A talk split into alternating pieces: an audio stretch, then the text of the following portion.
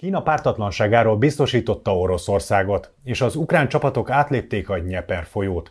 Hozhat-e ez valódi áttörést az ellentámadásban? Ez a frontvonal Tarjányi Péter állandó biztonságpolitikai szakértőnk már itt van a stúdiónkban. Ha eddig nem tették volna, akkor iratkozzanak fel csatornánkra, kövessenek minket, és a komment szekcióban szóljanak hozzá adásainkhoz. Azonnal kezdünk!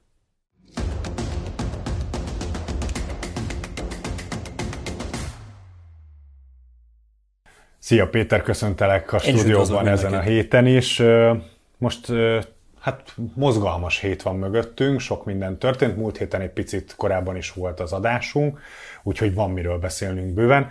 Talán az egyik legkiemelkedőbb és leginkább nagy vitát kiváltó történés az elmúlt napokban az ugye a szaudarábiai csúcs volt, ahova ugye nem hívták meg az oroszokat, ugyanakkor viszont a nyugati felek részéről sokan ott voltak, és ugye Kína is képviseltette magát, és ugye a találkozót követően lényegében a kínai vezetés az oroszokat biztosította pártatlanságáról, hogy már pedig ők pártatlanul fognak hozzáállni és előre mozdítani a béketárgyalásokat hozott-e ez igazából bármilyen újdonságot, mert azt eddig is tudtuk, hogy Kína nem köteleződik el egyáltalán a nyugat felé, és be van tagozódva lényegében a orosz érdekek. Én azt gondolom, hogy abban volt, leginkább ezt a szót használom, hogy furcsa ez a találkozó, hogy, hogy ténylegesen nagyhatalmak jelen voltak Szaúd-Arábiában ezen az egyeztetésen, és úgy mond, és ezért tudja ezt nagyon komolyan Ukrajna sikerként, és egyébként ilyen szempontból ez sikernek is lehet minősíteni, eladni idézőjelbe ezt a diplomáciai tárgyalási eseménysorozatot, mert hogy egyrészt 40 ország jelen volt ezen az egyeztetésen, köztük olyan országok, mint az Egyesült Államok, Kína, és egyáltalán az, hogy az öbből országok területén és tulajdonképpen Szaudarábiában rendezték ezt meg, ez egy nagyon komoly üzenet Oroszország számára a tekintetben, hogy a világ nagyhatalmai és a nagy térségei akár ásványi kincsek szempontjából meghatározó országai is azt mondják, hogy egy ilyenfajta békeegyeztetésre szükség van. Az, hogy Oroszország nem lett erre a találkozóra meghívva, én azt gondolom, hogy ez önmagában megint csak üzenet, és ebben innen indult ez a fajta pártatlanság kérdéssorozat ugye Oroszország részéről Kína irányába, hiszen az egyik alapvetése volt ennek az egész egyeztetésnek, hogy békére van szükség, és olyan szempontból egyfajta elítélése is megtörtént hallgatólagosan annak az inváziónak, amit Oroszország 2014 óta végrehajt Ukrajna ellenében. Tehát ilyen szempontból, amikor Ukrajna azt mondta, hogy a világ mellettük áll, és a nagyhatalmak mellettük állnak, akkor ezzel tulajdonképpen nem nagyították ennek a, a helyzetnek és ennek a tárgyalásnak a, a sikerét. Oroszországnak diplomáciai szempontból ez megint csak egyfajta elszigetelődési esemény, amiben nyilvánvalóan szerették volna azt tisztázni Kínával, hogy akkor ez most mit jelent.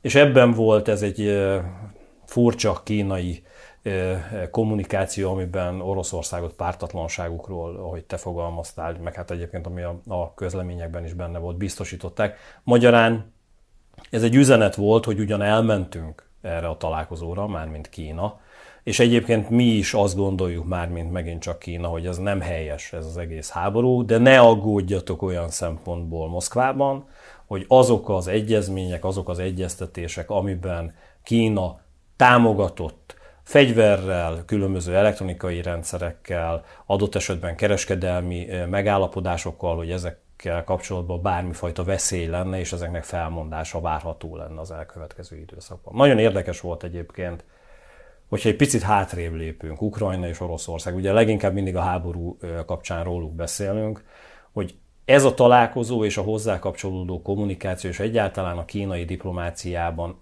egyértelműen látszódik, hogy miközben egy fontos hadszintér és egy fontos bolygón zajló cselekménysorozat, ami Oroszország és Ukrajna között ebben a háborúban történik, de egyébként valójában Kína erre egy mellék hadszintérként tekint. Tehát fontos, foglalkozni kell vele, de igazán Kínának a csendes óceáni térség és egyáltalán nagy rivális, az Egyesült Államok a fontos, és az, hogy valamilyen fajta tömbösödés mentén Észak-Koreával együttműködve, ne adj Isten, Indiával együttműködve a térségben meghatározó hatalomként átvegyenek mindenfajta kezdeményezést. Azt kell látnunk, hogy ez a fajta lépéssorozat válaszlépéseket hoz.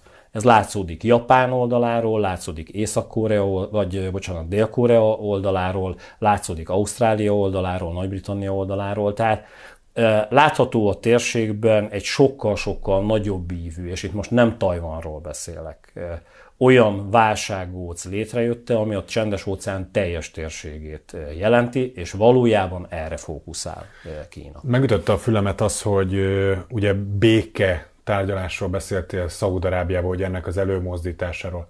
Hogy lehet békéről tárgyalni, vagy béketárgyalásokat előre mozdítani úgy, hogyha diplomáciailag nem volom be Oroszországot? Ez egy ez érdekes. Olyan, tehát ez egy olyan, legalábbis nekem ez egy olyan ellentmondás, mint hogy majd nélkületek megtárgyalom, hogy béke lesz kötve, tehát hogy ez, nem, ez így valahogy a, nem áll össze. A konkrét békatárgyalásról, tehát az, hogy hogy abban az egyezményben mi hogyan íródjon le, miben egyezzenek meg a felek. Erről is szó volt, de igazán ebben neked igazad van, ebben semmi kötelező érvényű nincs az oroszokra. Igen, nézve. csak hogy bék, tehát hogy mondjam neked, egy büntető padra van ültetve Oroszország. Ez nyomásgyakorlás. Tehát ez nem szól másról, mint arról, hogy minden egyes ilyenfajta esemény mutatja Oroszországnak, és ami ennél fontosabb Oroszország elitjének azt, hogy szűkül a mozgásterük, és egyébként elvesztik egyre inkább azt a fajta türelmet, még a saját szövetségeseik oldalán is, ami arról szól, hogy egyébként érthető az, hogy a nyugat ellen fölléptek, mondjuk ez Kína olvasatában, de az, amit tesztek, és akkor itt beszélhetünk arról, hogy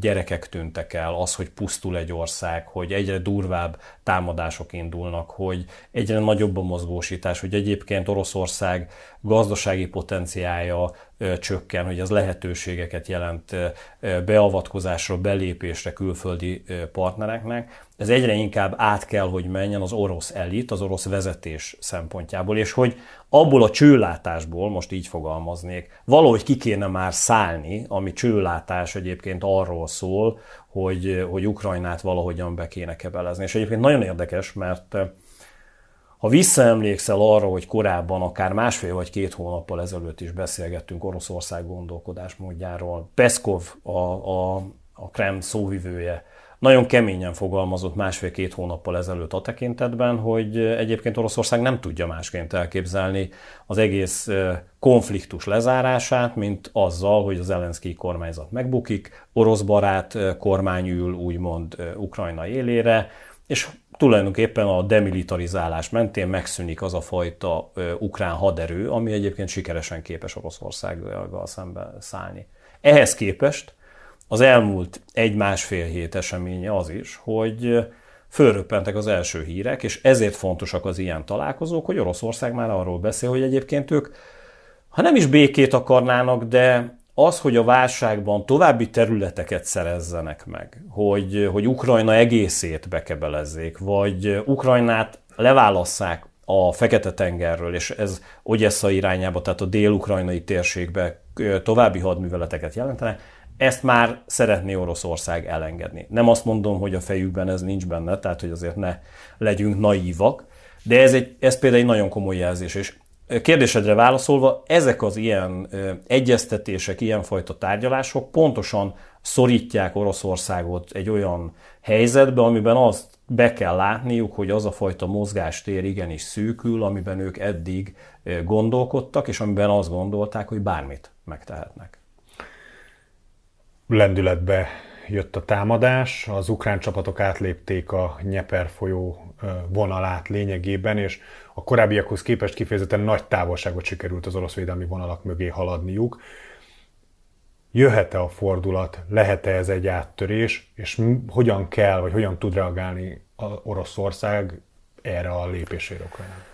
Igazán azt láthatjuk, hogy, hogy Ukrajna több területen és több ponton próbálkozik áttörésekkel. Ez kicsit olyan, most furcsa lesz a példám, nézők, olvasók biztos pingpongoztak, vagy tollasoztak, vagy a teniszben is, hogy amikor az ellenfelet ide-oda mozgatod a játéktérben, és amikor ütsz pingponggal, és a, az asztal különböző részeire érkezik le a labda, egyre inkább nagyobb távolságot kell átugrani. Igazán ez ennek az egész stratégiának a lényege, tehát hogyha nagy távolságokban, tehát 80-100 kilométeres távolságokban, különböző helyeken támadást indítasz, egyszerűen az orosz katonai források is végesek, tehát ilyen szempontból, amikor át kell mozgatni csapatokat, ez egyrészt logisztikai szempontból komoly feladat, tehát hogy egy bizonyos területet védtek, és abból embereket kell elvonni és máshova átküldeni, tehát ez folyamatos mozgatást jelent. Ez nyilván támadási lehetőséget biztosít az ukrán precíziós nagyható távolságú tüzérségnek, másrészt szétzilálja egyszerűen a védelmet. Tehát ez a fajta logika, nem most, ahogy te fogalmaztál, és ez most nem kritika, hanem egyszerűen szakmailag rávilágítva, nem most, hanem az elmúlt egy évben is egyébként rendszeresen, hogyha a kezdeményezés ukrán oldalon volt, Kiev számára fontos katonai lépéssorozat volt. Azzal kapcsolatban én egy picit nem szkeptikus vagyok, hanem kiváró ismét, hogy ez az áttörés mennyire hoz nagy eredményt. Ténylegesen ez egy hídfőállás. A hídfőállás alatt azt értjük, amikor Például egy folyón való átkelés során az egyik partot elfoglalva egy sávot sikerül ellenőrzése alá vonni a támadó erőnek, és ezt a sávot próbálják megtölteni olyan eszközökkel, olyan erőforrásokkal, amin keresztül ezt a hídfőállást bővíteni lehet, és abból valami komoly támadó hadműveletet lehet elindítani. Az, hogy az ukránok arról beszélnek, hogy ez egy olyan hídfőállás, amiből biztosan már egy komoly támadás sorozat elindulhat. Ezzel kapcsolatban azt mondom, hogy ezt az elkövetkező másfél-két hétben fogjuk látni, mert hogy az ilyen hídfőállásoknak a megtámadása, megszüntetése, szétverése alap a hadtudományokban, és nyilvánvalóan Oroszország is ezt meg fogja tenni.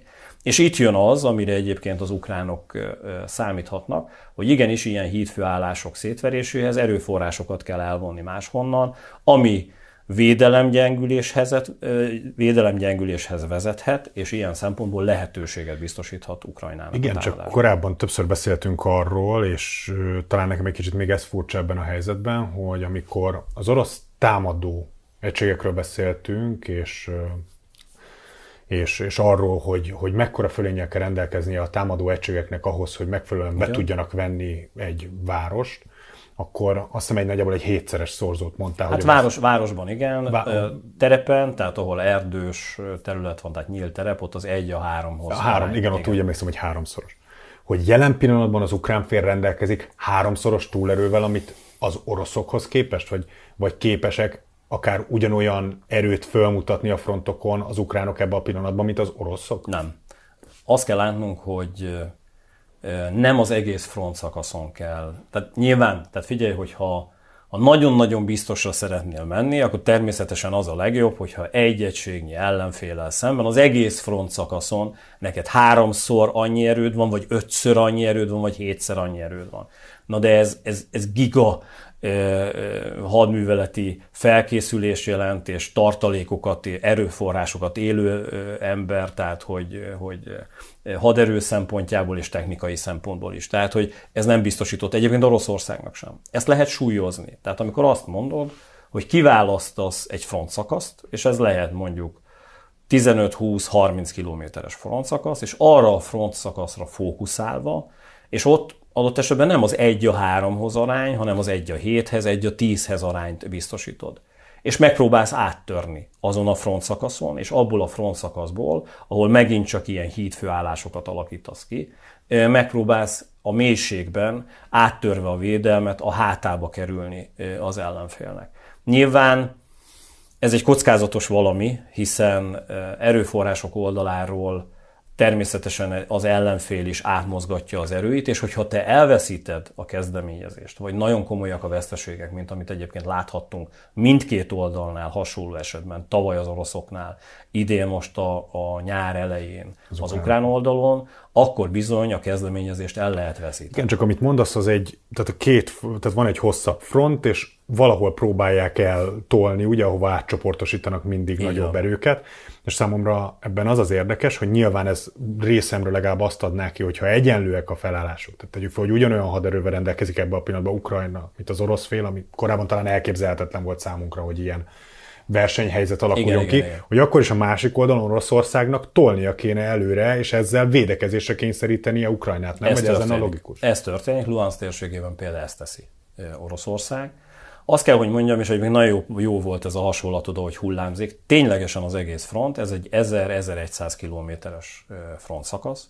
Ezen az 1000-1100 kilométeres front szakaszon ezt teszi mindkét fél, és valóságban most nagyon sarkosan és hátralépve, ha az elmúlt másfél-két hónap helyzetét nézzük, valójában egyik fél sem tudott áttörést elérni. És ezért mondom azt, hogy az, amit a nyugati elemzők vagy ukrán elemzők elmondanak, hogy most a Nyeper bal partján sikerült egy hídfőállást foglalni, ez úgy helyes és úgy precíz szakmailag, hogy ez lehetőség Ukrajnának arra, hogy ebből a hídfőállásból valami eredményt elérjen. De ez korán sem biztos, hogy sikeres lesz. Ugyanezt láthattuk a védelemhez kapcsolódóan. Most mondok egy másik hírt. Múlt héten jelentette be az ukrán védelmi miniszter helyettes, hogy sikeresen áttörték Zaporizsia térségében eh, az orosz védelmet. És akkor tegyük hozzá a másik felét, és hogy igen, áttörték az első vonalat. De még van minimálisan egy, de általában legalább kettő, tehát még a második és harmadik vonalat nem sikerült áttörni. Tehát igazán én azt mondanám, hogy továbbra is, mint hogyha egy birkózást látnánk, fogást keresnek egymáson eh, a, a felek, és ezzel kapcsolatban az az igazság, hogy a front egyik szakas, szakaszán sem tudott egyik fél sem a másik fölé kerekedni. Ami két dolgot jelent, és ezzel kapcsolatban egyébként én nem mondanám mértékadónak, bizonyos szempontból egy picit pessimistának mondanám, ami megjelent az Egyesült Államok egyik média csoportjánál, talán a New York Times-nál olvashattuk, hogy, hogy tulajdonképpen elakadt az ukrán támadás. CNN. Vagy CNN-en? Bocsánat. Ez a támadás még lehetőséget biztosít arra, hogy adott esetben egy áttörés megtörténjen. De azt mind, tehát ez az egyik állításom. A másik állítás az, amivel tavasszal tulajdonképpen az egész nyugat felkészülten azt várta az ukrán ellentámadástól, hogy egy totális áttörés történik, és olyan helyzetet teremt, ami bizonyos szempontból előrevetíti a béketárgyalásokat és azt a fajta kényszert, a katonai vereségek miatt, ami miatt Oroszország a tár- tárgyalóasztalhoz kényszerül. Ez biztos, hogy nincs. Ugye a CNN ezek a nyugati jellemzők, illetve ukrán hírforrások és az amerikai szakértők, akiket bevontak, meg konkrétan arról beszélnek, ez volt ugye nagyon érdekes ennél a cikknél, hogy, hogy, hogy kritikusan alacsony az esélye annak, hogy Ukrajna valós eredményeket tud felmutatni a nyáron megkezdett ellentámadásnak köszönhetően, így pedig elfogy lassan a türelem velük szemben, és akár területveszteségek árán is béketárgyalásokra kell kényszeríteni Ukrajnát. Na ezért mondom azt, hogy ez egy pessimista, mert hogy még az a rész nem dölt el, hogy egyébként sikeresen zárja ezt a nyári támadás, nyári, kora-őszi támadássorozatot Ukrajna, és bizonyos területeken áttörést érjen el. Azt már biztosan látjuk, hogy ez nem lesz döntő csapás. Tehát, de egyébként mi is beszélgettünk erről, és ezzel kapcsolatban én végig szkeptikus voltam, hogy nehezen tudom elképzelni, hogy az a fajta áttörés bekövetkezzen, aminek kapcsán egyszerűen Oroszország kivonul a Krímből, kivonul mindenhonnan, és a 2014 előtti határokat visszaszerzi Ukrajna. Ez vágyálom volt, és egyébként a, a támadás első heteiben maga Ukrajna is azt mondta, hogy ezt ne várja igazán senki. Én azt gondolom, hogy egy elhúzódó válságot látunk, a háború folytatódni fog, és amit egyre inkább látunk, hogy egyébként Oroszország, és ezt diplomáciai tevékenységében, kommunikációjában, és egyáltalán a hadi potenciál felépítésében, a logisztikában, tartalékok oldaláról látunk, mindenképpen várják azt, hogy hogy lesz a jövő évi elnök választás az Egyesült Államokban. Nagyon-nagyon bízik abban Oroszország, hogyha republikánus győzelem történik, akkor ne adj Isten, és megint olyat mondok, ami, amit mondhat Oroszország, de kizár dolognak tartom, hogy bekövetkezzen, ez pedig az, hogy egyszerűen azt mondja az Egyesült Államok egy csettintéssel, hogy mindent megvan, el, megvon és, és kiszáll ebből az egész háborúból. Nem tud ilyen megtörténni. A hajós de, például ezt meg korábban. Így van, de azt el tudom képzelni, hogy a, a súlyozása, a mértéke, sokkal-sokkal kisebb lesz ennek a támogatásnak. És ilyen szempontból ezért van tétje, és ezért kell most az ukránoknak nagyon komolyan valamit felmutatniuk, mert ez a fajta türelmetlenség, tehát nem azt gondolom, hogy a nyugat egyszerűen tényleg sarkon fordulna és ott hagyná az ukránokat, de igenis a nyugat szempontjából a gazdasági helyzet miatt, egyszerűen azért, mert egy háború az nem termel, az viszi a pénzt. Most nyilván nem a hadicégeknek, de Európának hadicégei nincsenek olyan szinten benne, mint például az Egyesült Államok katonai vagy katonai gyártással foglalkozó cégei ebben a háborúban, de még azok is leginkább ez a háború viszi a pénzt egyelőre, és nyilvánvalóan ezért van egy olyan fajta türelmetlenség a nyugati döntéshozókban, amit egyébként Ukrajna érzékel. Hát és ugye nem kis változást hozna magába a felállásba az sem, az Európai Unió részéről sem, hogyha a legnagyobb támogató Amerika hát, kiesne ebből a projektből, Persze. mert ha magára maradna az Európai Unió, ahol amúgy is kezd elfogyni a türelem, akkor az jelentősen befolyásolna. Ezt, ezt teljes egészben jól látod. Ezért gondolom azt egyébként, hogy a republikánusok nem tehetik meg. Tehát most gondold el, tehát itt nem arról van szó, hogy a demokraták mit tesznek, és a republikánusok mit tesznek. Van az Egyesült Államok kormányzata, és az Egyesült Államoknak van egy érdekérvényesítő képessége. Az Egyesült Államokban egyébként, bármennyire is furcsa, nagyjából egyébként jól működik az, hogyha elindítanak egy folyamatot mondjuk a demokraták, akkor azt a folyamatot nem zárják le teljes egészében a republikánusok. Nyilván vannak ebből kivételek, tehát ugye például volt az egészségügyi ellátáshoz kapcsolódó történet, amit Obamáék össze, és egy tolvonással áthúzta a e, Trump elnök, de külföldi beavatkozásokban, katonai beavatkozásokban az, ami hoz pénzt, egyszerűen az fontos az Egyesült Államok, tehát ebben valamilyen fajta folytonosságot Így van, de mondjuk, hogy a Trump elnöknek ez konkrétan az egyik zászlója a kampányában, már pedig már most ezt hallgatjuk, hogy ő egy nap alatt lezárja itt a háborút, akkor ebben valószínűleg megint egy tolvonásos, radikális intézkedéseket kell hoznia de ez még messze ez van, messze még nagyon sokat fogunk beszélgetni. Igen.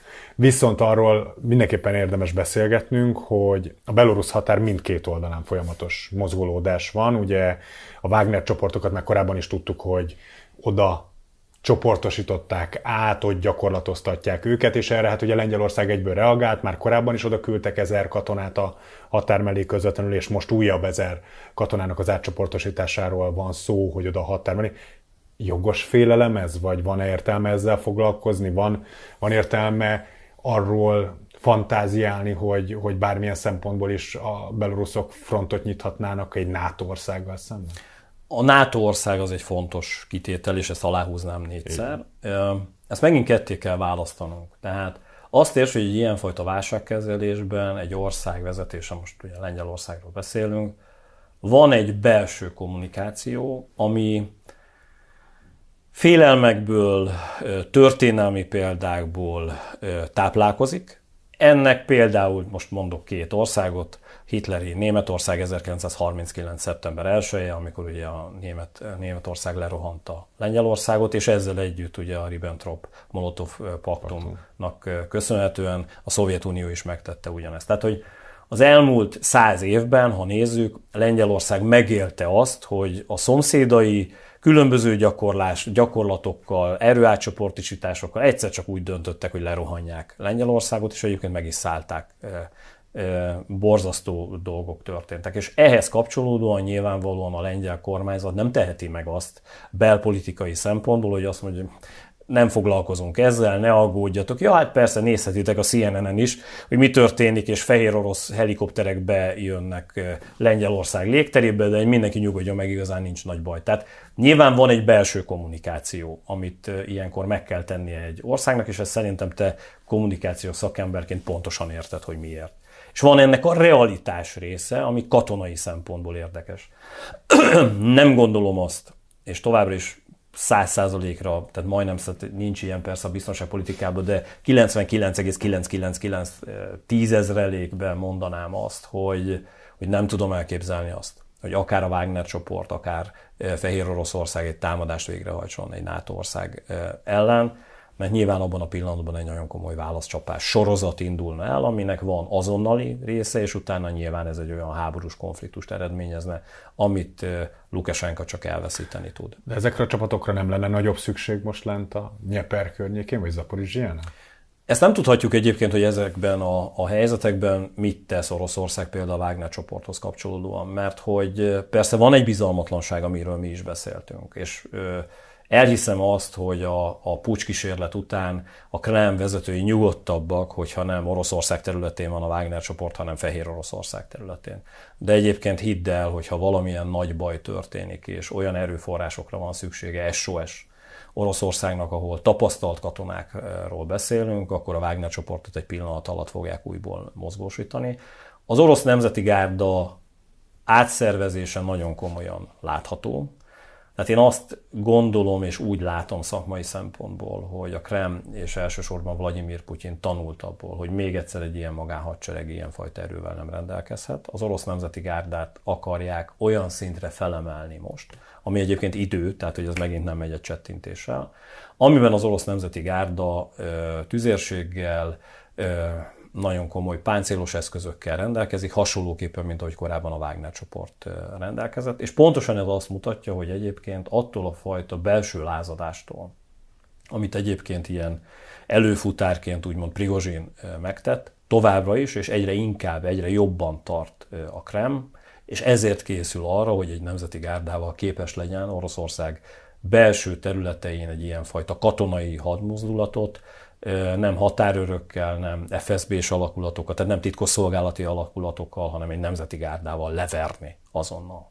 Ami azt mutatja egyébként, hogy Oroszország fegyverkezése és felkészültsége egyre jobban komolyodik, és egyre magasabb szintre jut. De mondom még egyszer, ez idő. Tehát az, amikor egyes elemzők itthon arról beszélnek, hogy ez most megtörtént, tehát már múlt időben, ezt higgyék el nekem a, a nézők, olvasók, hogy ez nem hogy heteket, nem hónapokat, hanem adott esetben egy-másfél évet, kettő évet is jelent. Ami egyébként megint csak baj Ukrajna szempontjából, mert Ukrajna egyre inkább azt látja, hogy minél több idő telik el, annál profibb lesz, és annál jobban tanul mindenfajta helyzetből, Oroszország is egyébként gazdasági szempontból is egyre jobban felkészül erre a háborúra.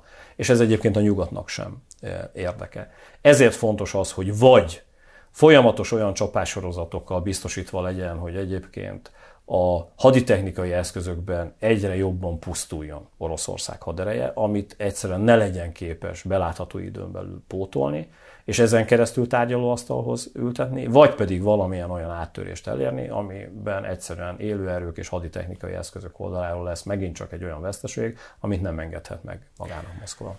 Egy picit a haditechnikáról a gazdasági területre átkanyarodva megjelentek friss adatok arról, hogy európai cégek 100 milliárd eurót vesztettek közvetlenül az Oroszországból történő kivonulásukkal, miközben ugye arról rengeteg hír jelent meg, hogy Oroszország ugye lényegében minden európai vagy amerikai nagyvállalatot, aki eltűnt az országból, azt azonnal pótolt az orosz megfelelőjével és újjáépítette, vagy jelen maradtak az európai kivonuló Igen. nagyvállalatok más néven kamubrenddel bent Oroszországban, de mondom, az a legfrissebb statisztika, hogy 100 milliárd eurót vesztettek az európai cégek, akik kivonultak, és azért fontos, hogy ez csak a közvetlen, mert ez nem tartalmazza ugye azokat a veszteségeiket a vállalatoknak, amelyek a közvetettek, tehát hogy az energiaárak növekedésével, tehát a háború által okozott egyéb veszteségeik mekkorák. Hogy ez er, erre tehát, hogy Oroszország ezzel számolt, igazából neki ez kérdése, van-e érdekeltsége ebbe, vagy igazából ez, ezt maguknak az európai vállalatoknak kell lenyelniük, hogy a presztízs érdekeik mellett igenis ilyen veszteséggel jár, hogy a távoznak egy ekkora piacról. Nézd, igazán a háború az mindenképpen veszteségekkel jár, tehát hogy ez, ez mindig így volt. És én azt gondolom, hogy ezek a vállalatok ezzel valamilyen szinten számoltak. Az nem mindegy, hogy egyébként a piacvesztés mit jelent. Tehát most, ha beszélünk egy pénzintézetről, egy pénzintézet abban az országban fölépített egy hálózatot, egy fiókhálózatot, hogy az a fiókhálózat, és mondom a legextrémebb rész, de mondom más példát is majd, teljes egészében mondjuk egy orosz bank fennhatósága alá kerül, nem tudsz oda menni, tehát hogy igazán nem, nem tudsz ezzel kapcsolatban semmit csinálni. És mondom a másik példámat, Ugyanez igaz mondjuk a légitársaságoknak a repülőgépeire, amely repülőgépek ott maradtak Oroszország területén a háború első napjaiban.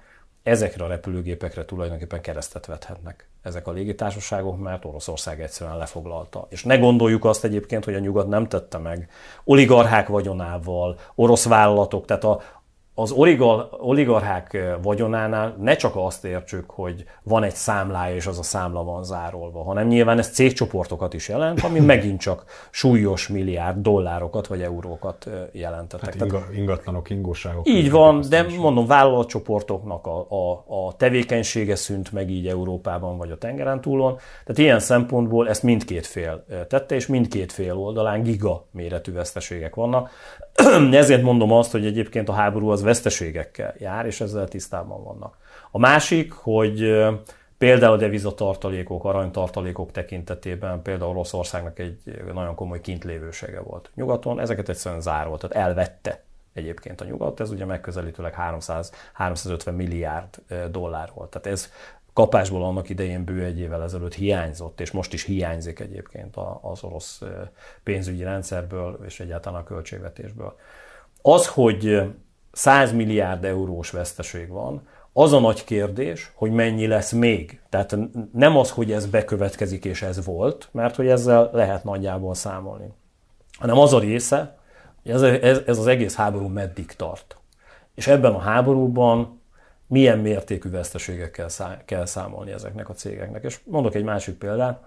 Gondold el, amikor például egy gyógyszeripari óriásnak fontos, hogy abban a térségben az ő gyógyszereit, amit egyébként bevezettek már, és annak van több millió felhasználója, mondjuk egy kínai másik termék, vagy egy indiai másik termék veszi át. Tehát, hogy ez lehetőséget biztosít adott esetben más országoknak.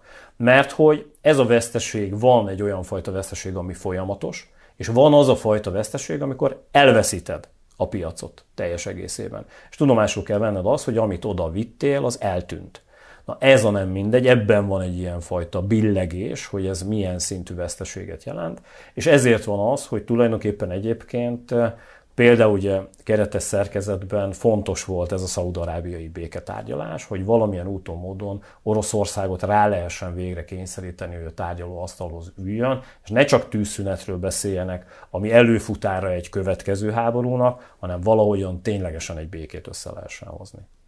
Kevés szó esik róla egyébként, és csak így a végére oda tenném, hogy ugye a szellemi jog tulajdonával mi történt Oroszországban, mert hát ugyanúgy hozzájutnak az amerikai filmekhez, zenékhez, meg a nyugati tartalmakhoz lényegében Oroszországban, és hogy például idézőjelesen, ez, jól tudom, akkor egy kínai rendszeren keresztül Igen. kerülnek be ugye folyamatosan Oroszországba, és hogy lényegében akár a filmgyártóknak, akár a zenei produkcióknak mivel a tartalmak ettől a pillanatok ezzel lényegében, hogy Oroszországban nem fizetnek jog, jogdíjakat semmi után, de ugyanúgy hallgatják, nézik Persze. ezeket a tartalmakat, hogy egyébként, hogy ez mekkora piacveszteség egyébként maguknak, ezeknek a gyártóknak nyugaton. Fie, nem, nem vehetjük azt el, tehát piaci méret tekintetében, hogy egy 150-180 milliós országról beszélünk, óriási területtel, tehát hogy itt számtalan olyan ásványi kincs, ásványi kincshez kapcsolódó kitermelés, technológiák, különböző, amit te mondtál, a kultúra világából lévő olyan fizetésre kötelezett történések szüntek meg, ami egyébként a mindennapi élethez kapcsolódik. Nyilván ne felejtsük el, hogy ezen mindig keres is valaki, tehát hogy nyilván megteremtődött ott a kereslet miatt a kínálat is, és ezzel kikerülnek nagyon-nagyon sok helyzetet, de hidd el nekem, hogy egyébként Oroszországnak ezek a dolgok, ahogy most folynak, nem jók egyébként közép és hosszú távon, és egyébként a bolygónak és a nyugodnak sem jó az, hogy ez a háború így folytatódik. Azt kell látnunk, és, és ez a probléma továbbra is, hogy ahogy előbb is fogalmaztam, igazán nincs olyan békekötési helyzet, amiben egy olyan békéről beszélhetnénk, ami tényleges béke. Olyan békét el tud képzelni mindkét oldal, ami valójában nem az, amiben egyszerűen e, betokosodik a helyzet, és mind a két fél arra készül, hogy hogyan tudja a másikat e, elpusztítani, és hogyan tudja számára kedvezően zárni ezt a, e, ezt a háborút. És ebbe olyan extrém dolgok is felbukkannak már, mint amiben például Zelenszkijék elmondják azt, hogy bizonyos katonai műveleteket át kéne irányítani, és valahogyan át kéne terjednie ezeknek Oroszország területére. Tehát, hogy ezek veszélyes vizek, ezen nem kellene hajózni. Erre per pillanat egyébként nincsen megoldás, és egyébként nagyon-nagyon komoly veszteségeket hoz a háború mindenkinek a, a bolygón. Péter, köszönöm az a heti köszönöm beszélgetést. Jövő héten innen folytatjuk. Önöknek pedig köszönjük a megtisztelő figyelmet. Tartalmainkat visszanézhetik a csatornánkon keresztül, amire ha eddig nem iratkoztak fel, akkor ezt most mindenképpen pótolják, és hogyha a csengőt megnyomják, akkor értesülhetnek legújabb videóinkról is. A komment szekcióban szóljanak hozzá az adásunkhoz, hiszen a kérdéseiket is tegyék fel, ezekre későbbiekben válaszolni fogunk. Jövő héten friss adással jelentkezünk. Addig is viszontlátásra. Viszontlátásra. A műsor a Béton partnere.